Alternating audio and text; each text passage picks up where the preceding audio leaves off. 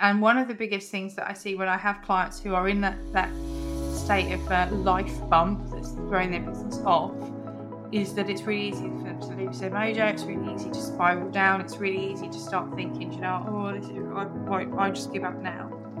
And there's a level of frustration as well, because sometimes there's things that we genuinely want to be doing in our business. You're listening to the Stable Business Podcast. I'm your host, Jenni Bush, here to chat all things equine business with a new episode every week from me or from the best in the biz. Now, don't forget to leave a review and, of course, hit the subscribe button so you don't miss an episode when it drops. The last couple of weeks have been a real challenge for me in my business and in my life, because I got hit with COVID. That then set off my mal-de-department syndrome. And so life has just not been normal. And none of us are immune from life. And it's a really, really important point. So today I want to talk to you about how to make sure that actually your business is set up and your model is set up in your business so that it works even when you can't. So there are a few key things that I think are really, really important, because there's nothing worse than having a stint of sickness or some grief in the family, or moments when just life takes you by surprise and you have to change gear. And sometimes it's really, really difficult, because it can be a very frustrating thing for us as business owners, because we've often got things in the pipeline, things that we want to do, things that matter to us, and suddenly we're not able to do that. So I want to talk a little bit about what I do in those situations, because at the moment it's been 3 weeks, and yesterday was the first day that I actually managed to sit in this chair for longer than 10 minutes.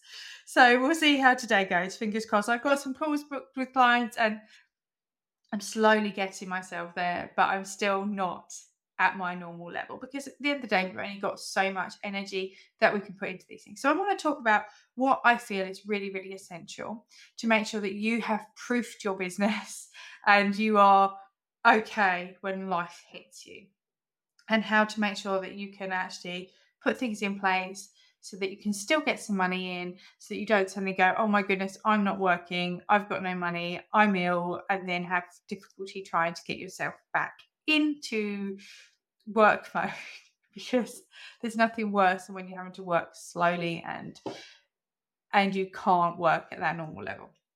So I want to talk about some things that I've got in place that meant the last 3 weeks I have still been able to cope in terms of financial. I've been able to feed my family, I've been able to pay for things, and it's helped me massively so that I'm actually able to get back in gear without going, I need to now work from a place of hustle because I've got no money. So how do we do that? So the first thing that I want to talk about is always have what I call SOPs, or standard operating procedures. It's not my term, it's a common term. But this is like operating procedures where everything is written down. And I talk about this in the Stable Foundations Hub and Stable Foundations Hub Plus. And there's a tool that I use with my clients that I call the transition track, that helps you to set all those things up. But these are just making sure that everything that you do in your business is documented. It helps you to be more methodical. It helps you to make sure that you can pass it over. So if you're thinking, do you know, I need a VA, I need to have staff members, I need, actually when you've got these SOPs, it makes life so much easier. So even from that respect, it really, really helps. But as part of that, like, have your daily minimum things that you need, like the things that you absolutely must do in your business, the things that have to happen. And also make sure that in the event of a real emergency, you've got a backup plan, in that somebody knows where to find it. It's easy to get, like, it's easy for you to share it. So when you can't do a lot, you can go to somebody, can you implement this? So that could be a trusted person, a family member, virtual assistant, colleague, whoever you can pass it on to. But when you've got that as part of your SOPs, and like in the event of sickness or emergency, and I've got one that I call in the event of sickness or emergency, it actually even has what you say. So I've done templates, and I've spoken about this before, but I've done templates on what I would say. So you can literally copy, paste, and just tweak and edit if you need to. I'm going to have to pause this now. None of us are immune. That was the postman delivering a parcel from next door. So you've got those documented procedures, standard operating procedures, emergency backup plan, so that you've got that in place. And I always keep them, like mine tend to be on Google Docs, just because it means that I could log in from any computer. Even if I'm not at home, I could log into my Google account and I could find that quite easily and pass it on wherever I am. All I need is access to the internet and able to log into my Google account. So that makes a massive difference. You need to make sure that these are places where you can access them. So think about that. Like if it's just on a Word document and it's saved to your files and it's not in a cloud format or anywhere that you can access it, but yeah, is that going to matter? It might not matter to you and your business, but just think about it. So the second thing that I want to talk about, once you've got your standard operating procedures, and again, making sure like what you know, what are the absolute essentials, what are the minimum things that you must do in your business, and so once they're done, you can rest. Then to make sure that you have got financial supports, like financial safety net or an income plan or whatever, because we have to address the financial side of things. It's been 3 weeks since I did any work, which not really ideal, especially seeing I run memberships and I support my clients in different ways. But could do. My clients are very understanding. They know that this was not something that's normal for me, but I put in alternatives. So I said, look, I can't show up live because I'm just not well enough to sit at my desk or anything like that. But what I will do is you can email me and I can answer messages, I can answer texts, and I put in a different way of giving people support. So yeah, so the financial side of things. How do you make sure that you could take a month off if you needed to, so that you can be there for people? Because this really matters. And I was talking to somebody today about and they were saying about how they were struggling to work with their coaches because their coaches were basically saying, oh, yeah, just hop on a plane and go and do this. And no, just do this. And so I've got children. This doesn't work for me. And it was really, really important to me when I set up my business. The whole part of my why was mainly so I could actually be there for my children. They're only small ones. You know, they're now grown. They're 19 and 16, and one's moved out this week. And, you know, I don't get that time back. You won't get that time back. So making sure that actually you've got that support in your business financially, that you could go, do you know what, I need to be a good family member here. I need to support my mum. I need to support my dad. I need to support somebody. And being able to take that time really, really helps. So how do you make sure you've got that financial safety net in place? Now, it does depend on your business model. And I'm not here to tell you like what your business model should be. But of course, one of the most obvious ways is to make sure that you've got recurring income and your income, you can forecast things, but some of you can't do that. Like you can't always do that. But if you've got perhaps clients that you could say, could we put you onto a monthly retainer? That would help to keep that money flowing. Other things you can do, and I'm sorry if you see me looking down, I'm just checking my notes because I've written out some things.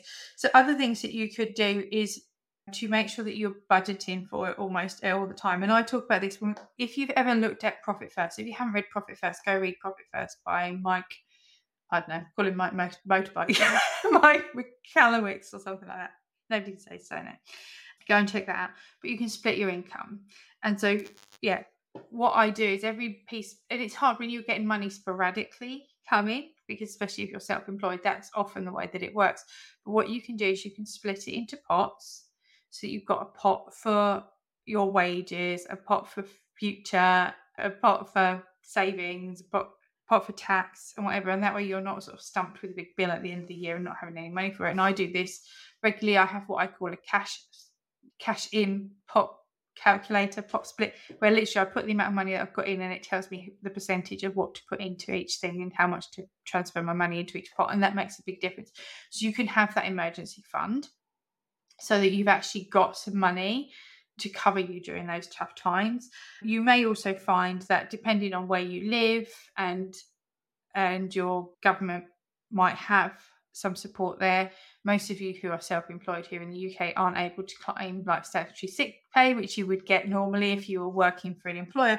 But if it's bad, it may be worth checking out the government website. You might be entitled to there is an employment support package that you might be able to get, but don't quote me on that. Go and have a look and see if that is there for you. But ideally, if you can get in a position where you've got that safety net, do you know what? That's a brilliant thing to have, and it's a great place to be when it comes to building your business. So go and check out Profit First, factor it in so that actually you know that you've got a little bit of a buffer for that, for those times. And if you make sure that you've got at least a month's worth of wages in a pot, oh my goodness, won't that change things?